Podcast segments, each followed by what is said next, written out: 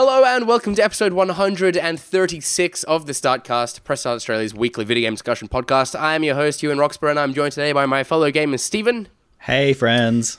and James. Hello. I'm glad I've got you guys on the podcast today because uh, we've been talking a lot about Sea of Thieves, right? And I don't know if you guys saw, but we now know what the whole roadmap for Sea of Thieves content is going to look like for the first year. Did you guys see this in the week? Um, I did. I didn't watch the video, uh, so I don't think I've actually seen the roadmap because no one made like a nice JPEG. Um, Well, fortunately for you, I've noted it down. The game's first Oh. content pack, The Hungering Deep, arrives in May. Uh, though it's the first six content, though there are six content updates that will be releasing in 2018, um, and it's all going to be free as well. Uh, the Hungering Deep is going to feature a new enemy threat that crews will have to seek out and defeat during a unique event in the game's world, all the while introducing new mechanics for players to master throughout their adventure. So it kind of sounds um, like we were talking about, right? Like uh, having sort of like random public events, uh, like Destiny has almost. yeah, I kind of hope that it just goes. Um, obviously, like they're going to flesh out quite a bit. I th- it sounds like they're going to flesh out quite a bit of stuff, which is really cool. Uh, but like the way that it talks about like a new enemy threat sounds very singular. You know, like I don't know if I'm just being super like selfish or like unreasonable, but like I just I feel like they have to add a little bit more than that. Um, although they have said you know, um, quite a they haven't just said that it's enemy threat. There's like special new mechanics and stuff. So I'm be- keen to see how it goes. Yeah. Are you excited for this one, Stephen?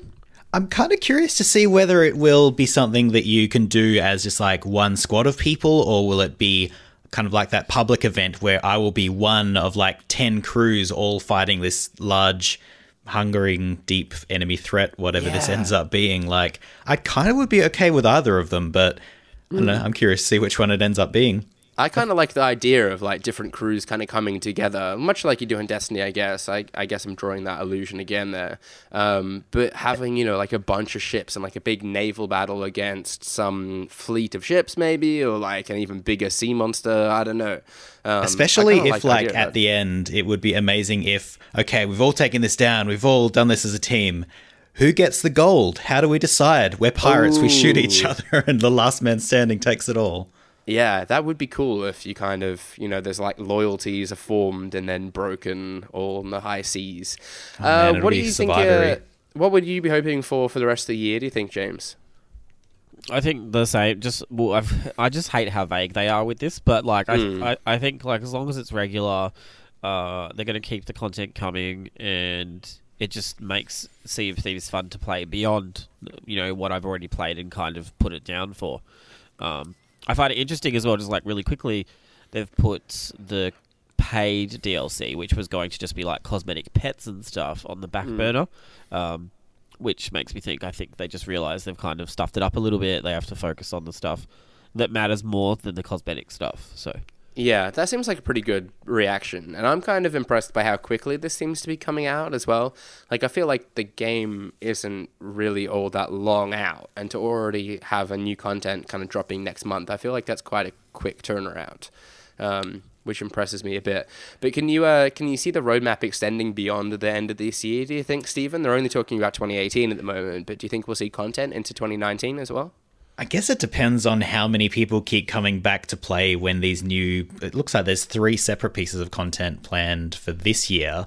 So hmm. if you know if it gets to the third piece and it's just sort of dwindled down to nothing, I guess they'll you know throw it in and that Yeah, was well, Sea the- Thieves. We gave it a try, but hopefully it keeps going because I yeah I'm sh- I've said it a bunch of times even on this podcast. Like it's really it's so much fun to play, and if it does have I guess, kind of structured missions to do that are beyond these fetch quests. I'd be all about doing those. It's just a matter of those pieces of content arriving, Yeah. I guess. Yeah, I'm still yet to play it myself, but you know, at this rate, like if content keeps going and it kind of keep maintains an audience, um, I could see myself sort of jumping into it a bit later. Um, I also recommended it to my uh, what 12 year old cousin the other day. He was looking for a new game to play in his Xbox, and I was like, well, I've heard some pretty positive things about Sea of Thieves. Like maybe you want to try that out, so maybe I'll hear his verdict on it as well. Um, but Get him on the besides Sea of- podcast. Yeah, yeah. Well, maybe, maybe we will. He lives over in the UK, so that might be a bit challenging. But hey, we manage time zones pretty well here. you lived in Um, the UK for a bit. I did, true, actually. We made that work. Uh, besides Sea Thieves, though, we've been talking a lot about Battle Royale games as well in the podcast over the last couple of weeks, and it seems developers have been too. Uh, Black Ops 4 is rumored not to have a campaign, but maybe a Battle Royale mode. Um, so, firstly, let's talk about this Battle Royale mode. Um, James, can you see this working in a COD game? Uh, I don't know. Who knows? Um, I probably would have said years ago that I can't see zombies working in such a serious shooter kind of game, you know. And now that's something people buy the game for. Would, Um, would you consider COD a serious shooter game? I've always kind of considered COD to be maybe more of an arcade shooter. Obviously, not the Well, I same mean- way that like No, Overwatch but what, is an but arcade what I mean shooter. is, is like, like so when zombies first happened, that was what World at War. So by that point, the games before had been pretty serious in terms of their tone and stuff. That's what I kind of mean. yeah, uh, I suppose. Yeah. Yeah, I don't mean serious as in like, yeah, I know I know Realism or anything. Yeah, yeah no, um, yeah, I, I just like I feel can't help but feel this is a little bit of a cynical attempt to cash in on the Fortnite popularity bandwagon, you know. Mm. Um, but I mean, having a like a big budget battle royale game with a COD money behind it would be kind of interesting to see how it turns out, you know. Yeah, yeah, it certainly interests me. What about you, Stephen? I think it'll be really interesting to see how it's such a departure from the way that Call of Duty multiplayer works. It's all kind of about these really small or comparatively small scale, super fast, super twitchy. Like it's all about that instant gameplay. And most battle royale games, it's a map, you know, big enough to fit hundred people, and the weapons are kind of designed in such a way that they can be used over long distances and stuff like that. Whereas Call of Duty, everything is all about that up close. You know, even you've got like rifles and stuff for long range, but long range in a Call of Duty game is not anything compared to like PUBG or something like that. So I think hmm. they'll have to make some pretty massive changes to how the game works. I guess like. Is it going to be any different to a last man standing match? Is it just going to be that on a bigger map? It's sort of hard to tell. Yeah, yeah. I wonder if it'll operate on the same sort of scale, like hundred player, or if it'd be like more of a kind of search and destroy sort of take on it. I don't know. Um, but I'd be I'm curious what yeah, like like you said with the map design, like we've never seen anything re- kind of remotely open world from a Call of Duty game. They've obviously always been very sort of tightly controlled environments. And you're right, like we've not even really I can't really remember a COD game where you've ever had to like factor in bullet drop and stuff like that, like the kind of things that you kind of work with on a large scale map, um, such like like in Fortnite. Um, yeah, it seems like something that would really- fit more naturally into Battlefield, that kind of larger scale game than Call of Duty. Yeah, well, funny you say that because Well, I think I saw some rumors too, about yeah. that today. Yeah. Oh wow, okay. So I, I just like I think about the COD cycle and how I think it's three years now. Is it for each game? So yeah. uh, Fortnite blew up what mid last year? Was it? Uh, I mean, it early- only really blew up early this that. year, really. Like it's been around mid last year, but yeah, it's only sort of blown up in the help- last it would month. be late bit. last year. I think it blew up. like how rushed this might be. You know what I mean? Like in terms of it just seems I don't know, I just feel like they wouldn't have had it ready Yeah. until late. if that makes Like- sense. Will Yeah. it just be Last Man Standing, but they call it Battle Royale now? Yeah, I don't know. I don't know. I think it's a good game mode though. I'm totally up for it being included in other games, but you know whether or not it's as good a fit for like all these games that seem to be including it now, I don't know. Like we were talk we talked about a bit this about like last week, yeah, like what kind of games it would fit well with. And I think like Grand Theft Auto, like Red Dead, it kind of makes sense for those kind of games. Um, but yeah, like a COD, maybe more of a Battlefield game than a COD game. I don't know. It'd be interesting to see kind of how COD players react to it as well, because it's obviously it would require a much different play style than I think most COD players are used to. Um, Definitely, yeah. But uh, yeah, it's it's an interesting it's an interesting move. I wonder how much more of this we're going to see. Um, the lack of campaign though, like James, is that is that a big deal? Uh, I- oh, you know, I th- I think so. Um, I don't really have, you know, obviously I can't talk for exact numbers, but I, I am sure that more people play multiplayer and Oh, zombies for or sure. whatever than the campaign. Um, but I do know that a lot of people still do buy Call of Duty for the campaign and stuff. Yeah. And but then, like, I think about it, and Black Ops Three, from what I understand, where that went in terms of uh, the story and the plot. Like, I think Brody referred to it as like Kojima esque nonsense. Like, maybe they just realized that maybe they're kind of done with campaigns. You know what I mean? They must have. I feel like they must have the data to kind of to make this decision. Do you know what I mean? Yeah. Um, 'cause yeah, that- like and I, I feel like with the campaigns and stuff, that's the kind of thing they've always been trying to, you know, kind of add features to it. They never quite stick. Like I remember when COD went, I can't even remember which game it was, had four player co op campaign, and that was kind of a big deal. But then no one really talked about it after it came out. Um, I can't even remember what game it was from. Um, but I think it's just yeah. I think they've just it's just it could either be a flash in the pan, sign of the times kind of thing that we'll forget about by the next COD, or um, yeah, it's just so funny because we always go back to like a bullet point, which is like, wow, like they're bringing the campaign back. I bet that's what they're going to say about the next COD. Do you know what I mean? Yeah. Like, and they're going to kind of talk about how they took something from us and then gave it back, as if that's a really cool kind of feature. I'm just expecting Yeah. that in the future. I can see that happening. I've I'm kind of a bit disappointed by this because I've I, I've enjoyed the the last kind of couple of COD campaigns. Actually, I've joined, I've enjoyed most of them. I'd say. Um, I, th- I thought the Black Ops was great. Obviously, the Modern Warfare trilogy was really good too. Um, I really enjoyed the most recent one as well in World War Two. Um, I remember I think Brody was in the chat this week as well, saying that he was quite disappointed to see that the campaign wasn't going to be there and he wasn't going to buy the game as a result. Um, Stephen, do you think like without a campaign that the inclusion of a battle royale mode would be enough to justify a purchase for you? I mean, maybe this explains where the dev time's going. If they're not making a campaign, maybe they can make a good battle royale mode. But hmm. at, at the same time, it's definitely not a draw card for me. Like, I don't need another battle royale. As as much as I enjoy Fortnite, I don't need Fortnite, but with real guns. Like, it just Yeah. doesn't really appeal to me. I think just like quickly as well, Call of Duty is like one of the only games that kind of has stuck to the season pass guns, um, where all the other games are kind of going more towards the, uh, you know, the microtransactions but free DLC kind of model.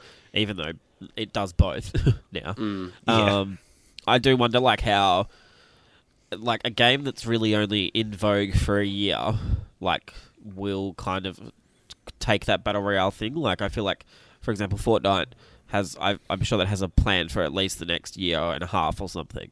Yeah. Um, whereas with COD, like they kind of Activision kind of could drop that a year on um, for the next COD or something. Uh, Although I guess it's it's it's all changed so much now. Like Zombie Chronicles came out quite some time after Black Ops came out, so who knows where it's gonna Yeah. go. But Well, we'll just have to, to wait and see what happens with that rumor, I guess.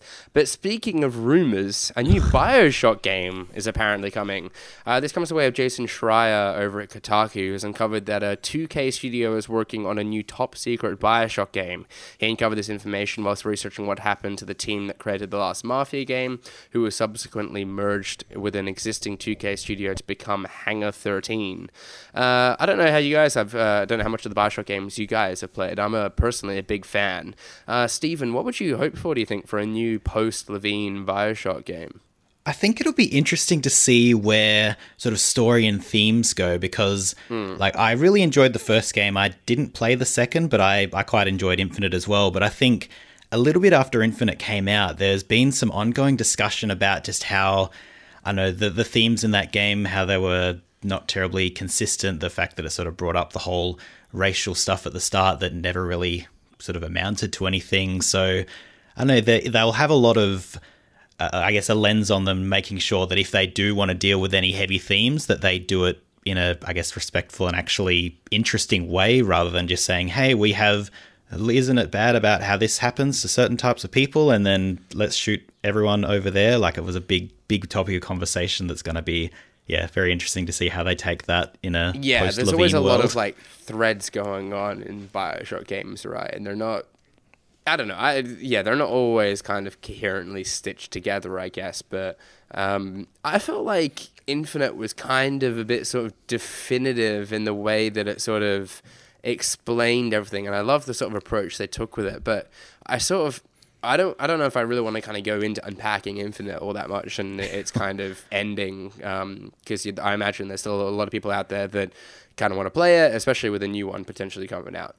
Um, but it kind of explains, I guess, like why Bioshock games are the way they are. And I'm just like, I don't know if now knowing that a new game would work in the same way that I think they would struggle to build upon the universe that Ken Levine's created in a sort of meaningful way.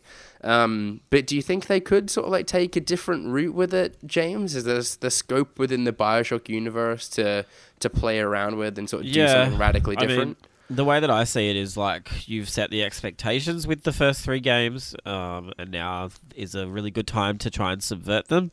Uh, I know what you mean, Ewan. I feel like that's what so- Infinite did, though. Like it subverted expectations. Like, can Yeah, you but now let's can you subvert it subvert it again. again? Is that can you do that? Like, I feel like you have to subversion all be the Joss Whedon to do that. What if it's just a Bioshock battle royale? You're like, Oh no. nah. Who But, can um, build the biggest like postmodern uh, utopian society? Yeah. I just yeah, I don't know. I think I know what you mean, Ewan, but like I I, Mm. th- I feel like they still could do something with it. Um, of course, like they probably never intended to.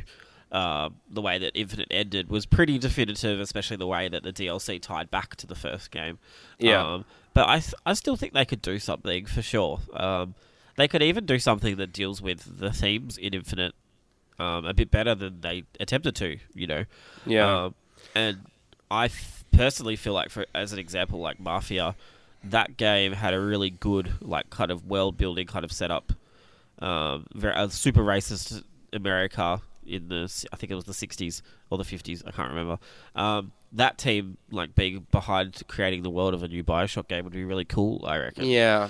Yeah. Um, although I understand, yeah, I totally understand what you mean, Ewan. But like, I don't know, I just I would really like to play a game like Bioshock again. Um, Yeah. and I feel like no one else is making them, so Absolutely, I agree. I would, I'd love to play another Bioshock too, um, especially if they're able to sort of strike a better balance between sort of gameplay and storytelling. I feel like that was m- most noticeably kind of like what let down um, Bioshock Infinite mechanically was that you'd sort of go from running and gunning to this kind of cinematic set piece, and it was like, oh, okay, like they sort of felt a bit odds with each other. They felt like a story with a game sort of forced into it, rather than a game with a complementary story.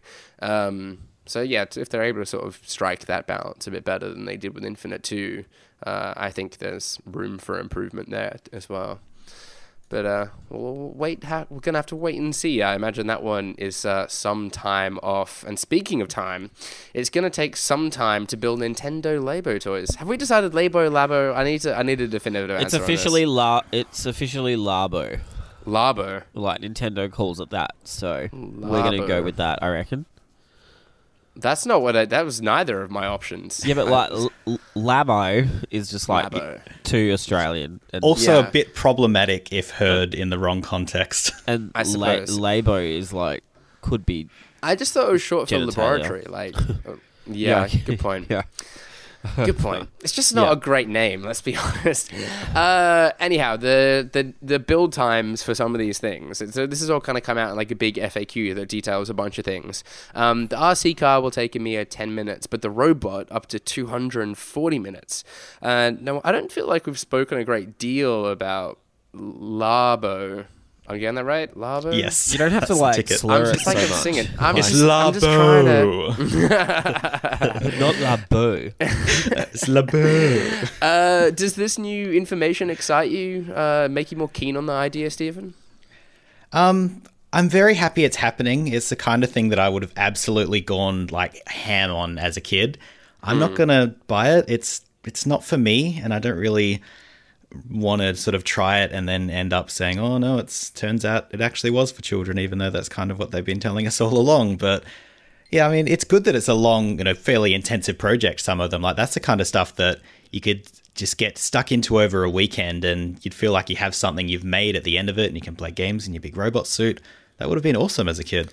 Yeah, yeah. I don't know if um if we've talked about it much on the podcast. I but like I'm I've been sort of very skeptical of this whole this whole thing. I I just didn't couldn't get around the cardboard idea. It just seemed like it just seemed like it was going to be a disaster and handing these kind of things to kids like they would last a day and considering you're spending like a lot of money on it in some cases like i just thought they could use a more durable material than cardboard. But the faq kind of goes into a lot of great detail about there's like spare sheets in there and you can kind of keep the stencils and use them to cut out more cardboard and stuff to replace pieces that become damaged over time. And i was like oh yeah actually that makes you make a good point there. Um, so i've sort of kind of come around more on it based on some of this information that's that's kind of coming out. Um, do you think we should have seen more of this in the sort of lead up? Like it's it's out tomorrow, right? Uh, right, James. Like, do you think we should have seen a bit better marketing in the lead up to this? Uh, this is like really hard. I think. I think it's really hard because I feel like this product has like been made for. This is going to sound like a little bit, you know, generalizing, but I feel like it's made for like a Japanese market where, um, you know, people probably stay inside a little bit more. They don't go out as much um, into like for kids. I mean, like in the winter and stuff. Um, mm. And I, but in Australia, like I, I, just it's really I think it's going to be a very big word of mouth thing. Like it's going to be about parents. It's all about. It's meant to be all about introducing parents to STEM. Yeah. Or even they call it. Do they call it STEAM now with the arts included or something? I'm pretty sure. I don't know. Anyway, um, they're yeah. getting kids like involved in more like kind of engineering kind of. It's kind of like things, yeah, and yeah. it's also a really smart way to I guess introduce the Switch as a platform to parents as well, because um, yeah. they might see the Labo stuff and then they they realize you have to buy a Switch for it, and then they can also get Mario on top of that after they've mm. built their stuff. Um, I think it's something. It's like if you sent it to Kotaku, I mean, even Press Start, like all kinds of video gaming outlets, that's not really the audience I think Nintendo wants to reach primarily. No. Um, so that's why I think we're not seeing as much kind of pre release coverage on it.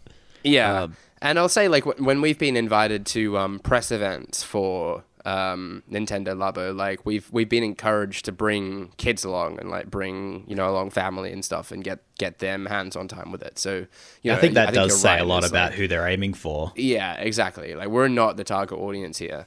Um, I'd like to see them maybe kind of like open up dev tools a bit or something and encourage people to sort of experiment around with it. Like I, I think but isn't that what the garage cool is? Oh, I didn't know that. Tell me more. What's that about? Well, I don't really know. I haven't been following it, and I feel really bad because I'm on a podcast talking about it. But um, I thought the podcast bit was not the podcast bit. Oh my god, the, the garage. bit. Is that the secret feature um, in in Labo? Yeah. Like it, the Startcast is in the game. it's basically like a what you see is what you get kind of editor, but for programming, and you can kind of create things in the in the garage. So. Oh, okay.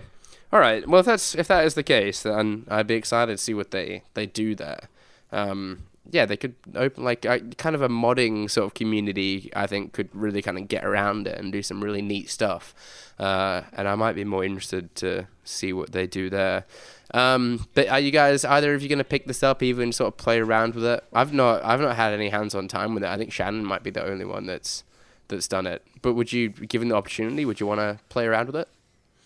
Mm, not really. Like I'm, I'm mostly curious. Really like, yeah, like it's it's very clear that it's just for a different audience, and it's really difficult to talk about as like a mainline sort of games coverage sort of angle. But I think if I did have it, it would be most interesting to see this whole garage thing because it looks like fairly friendly to use, but reasonably powerful, sort of setting up a whole bunch of like, if this happens, then this happens, and this event happens after that. It triggers off this, that, and the other based on different conditions. It's like, it's basically an introduction to programming, which is, mm. you know, something that, once again, as a kid, I would have been all about. And hopefully there are kids out there who will, you know, have this on their Switch, play around with it, and just sort of start getting their mind thinking about how the systems work and, yeah, yeah get into that sort of stuff, into the STEM, into the STEAM. Yeah.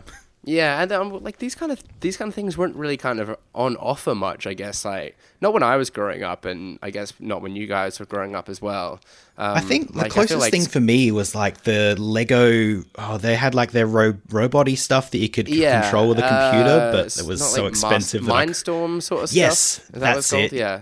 Yeah, but that was was so sort of cost prohibitive for like yeah. for me as a kid, and I imagine for a lot of other people. But I think the Switch, while not being crazy cheap, it's a lot less cost prohibitive, and it's not a single use sort of thing. Once you've you know had your fun with with Labo, you can play Smash sure. Bros one day on it. Yeah, yeah, and I'm sure that's what Nintendo are hoping for too. Um, yeah, well, given the opportunity, I would I would very much like to get my hands on it, even if it does sort of take a bit of time to uh, to assemble. Um, something else that would also take a bit of time, though, I imagine, would be playing through the remakes of Shenmue, uh, which have been announced are current are coming to current gen consoles. Uh, a friend of the show at Mad Mikey over on Twitter writes in just like you can and asks, "Would love to hear you guys talk about the Shenmue HD remakes and if you guys have played the originals on the amazing." Dream Dreamcast. Uh, his words, not mine. I never had a Dreamcast. Uh, James, have you got have you played the Shenmue games? Uh, I've played. Oh, I think I've played the James. first. Is James there? What? Oh, James. I just realized. Sorry, I was didn't hold my button. You might have to delete some of my recording. That's um, right. no, it's okay. Um, I think I played the first one for quite a bit, and then I kind of stopped. No, wait, I lie. I've only played the second one because I only Oh, ever okay. have an Xbox. Um, so and that I don't know on if the first one came out here even. I can't even. Yeah, I know. I think it it did, but not many copies were made because it was obviously that Dreamcast distributor here was awful. Yeah, Um, Sega Ozisoft, that was a huge mess, a whole other story. yeah. Um. But yeah, I played the second one on Xbox, thinking, "Wow, I can finally get, get to see what all the fuss is about." Um. And because I played it quite late, like I think Xbox 360 was even already out. Um, I was not too amazed by it. Like I understand it kind of like set trends and stuff, but I feel like it's probably a lot of the stuff it did has since been done a bit better. Mm.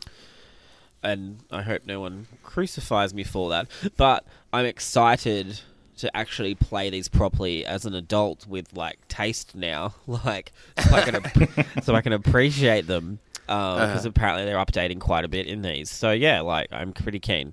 Yeah, I'm always kind of keen to play a new game that I've obviously kind of before my time and, and, and it's got some kind of clout behind it as well, like you know, kind of critically appreciated, I guess, um, and uh, and still uh, people obviously still very fond of it till this day and excited about the third one.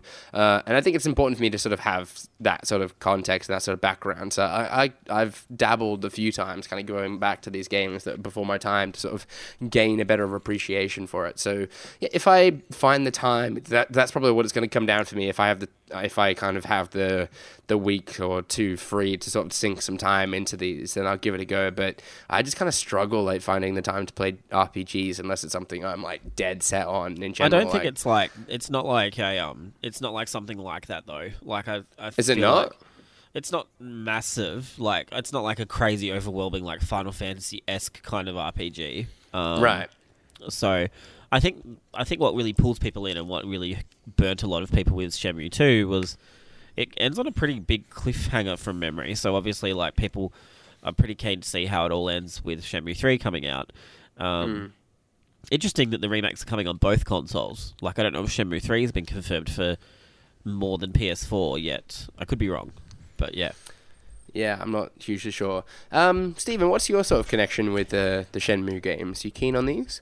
I am keen to try it, mainly because I have never touched a Shen Shenmue, Shenmue, a Shenmue, whatever game before. I've basically only sort of played it vicariously by reading reviews at the time, because like the only time I ever touched a Dreamcast was like at a demo kiosk at Harvey Norman. But like, I think mm. it'll be a real test to see whether modern audiences who aren't mad nostalgic for the previous games, whether it actually strikes a chord with them as well. Like, my understanding of what made it sort of important at the time, it was kind of the first example of an open world where you could do a whole bunch of things. Like, you could have have fights with people with a sort of Virtua Fighter style uh, battle system. You could um, drive forklifts. You could. It was just like very interactive. Every piece of the Got environment me there. seemed I want to drive a forklift. It was a big let's deal. Play the game. But yeah, like it seemed it was sort of a life simulator in that you could just do everything that you could see, you could interact with. But yeah, kind of like James said, that's kind of the expectation now rather than a new novel thing. So Yeah. yeah, whether it's whether it's only going to be the nostalgic people that really enjoy it, or whether it's going to be I don't know, like something that actually grabs on to modern audiences will be interesting to see. Yeah, it's one of these things though, that I'm I'm glad exists because there obviously is an audience for it. Like Mad Mikey wouldn't have been writing in asking about us unless he's um, if he wasn't excited about it himself. Um, And you know that someone as someone that's like tremendously excited to see Crash and Spyro back in the conversation, like these properties that had a huge significance to me. That I'm glad that you know other people kind of get games as well that are significant to them. So even Yeah. if this game isn't for me, like I'm not gonna kind of dismiss it on, on Just quickly, basis um, alone. about 20 hours for the first Shenmue, about 30 Oh, okay. hours for the second one. So I don't think Oh, that's, that's it's, fine. like, not super unreasonable. No, yeah, that's okay. I yeah, I was thinking like these were like close to hundred hour sort of games.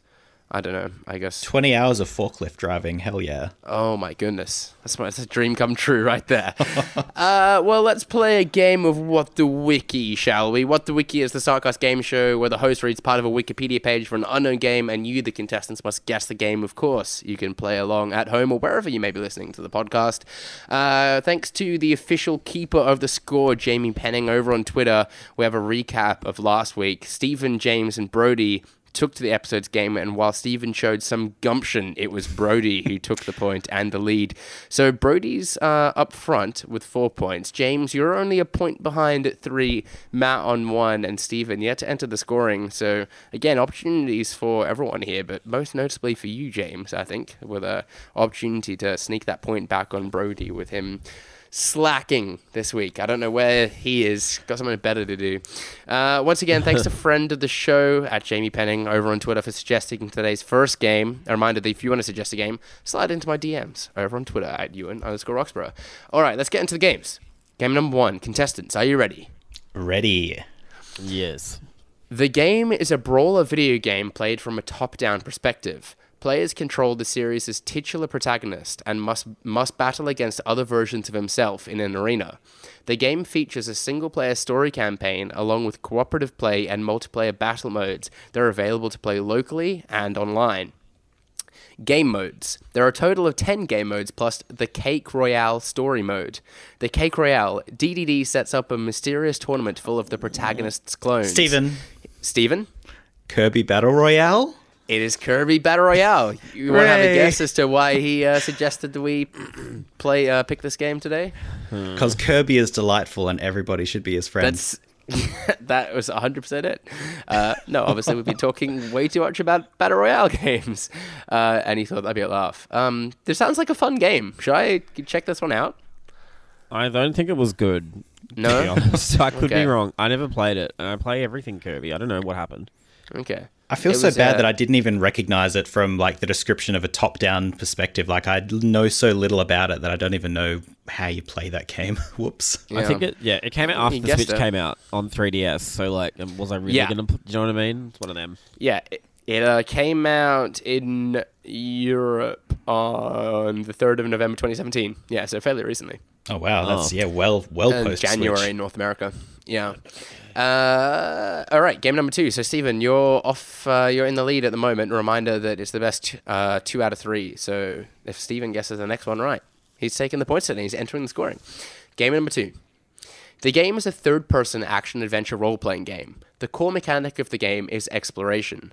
Players are encouraged by the game to proceed with caution, learn from past mistakes, or find alternate areas to explore. The game takes place in a large and continuous open world environment, connected through a central hub area. Players are able to travel to and from areas and explore various paths at will, although certain prerequisites have to be met in order to unlock certain areas. Central to the game are bonfires. Bonfires are scattered. Steven? Dark Souls One.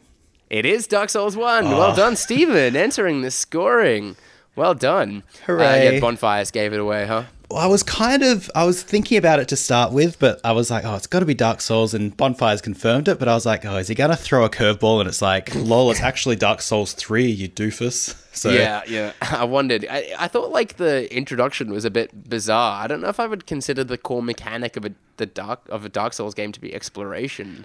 I'd like- call it one of them. It's it's Yeah, a big part like of it. the one you would signpost though, like exploration. Yeah. I'd say that combat is probably the biggest part, but exploration is a close second, I guess. Yeah, yeah. I know. This is why we do it because Wikipedia descriptions are always conversation starting. Uh, okay, well, well done, Steven. So that's you onto the onto the scoreboard. You are now tied with uh, Matt at one point, uh, James at three, Brody on four. Starting to heat up. I'm excited. Uh, and with that, let's bring an end to what was episode 136 of the Startcast. Subscribe to us on Podcast One, iTunes, or any other podcast service of your choice. Follow us at press.au and visit the site at press.com.au. You can also join the conversation using hashtag the Startcast. Send us topic suggestions, what the wiki game suggestions, whatever you whatever you like. Just you know, just have a chat. Uh, we've been joined today by James. Yeah, you can find me on Twitter at at jam. So it's a t j a m z. You really powered through with your cold today, man. You sounded. Yeah. You only gonna say, sounded a little bit nasally. You've done well. If people, oh, okay, good. Uh, and also joining us today and taking home the points was Steven. Hooray! Um, yeah, I'm at Steven Impson, S T E V E N I M P S O N. I've been practicing. Um, Oh, that was- that had like a nice rhythm to it. I like that. Thanks. Um, but yeah, I'm on all the socials at that thing. Uh, say hello. Um, wish James to get well on Twitter, please. Yeah, uh, and let me mention as well that we've uh, got a, a competition running at the moment um, for one of those limited edition PS4 Pro God of War limited edition things with a copy of the game. Um, pretty sweet prize. I'm kind of jealous that we don't just get to keep it ourselves, but no, we're giving Or it even away. enter. Yeah, yeah, we can't even do that. Oh gosh, ethics. Um, but uh, yeah, definitely go and enter that competition because it's uh, it is a sick prize. I've been your host, Ewan Roxborough. You can follow me on Twitter at Ewan underscore Roxborough. Uh, and until next time, happy gaming. Bye. See you later, alligators.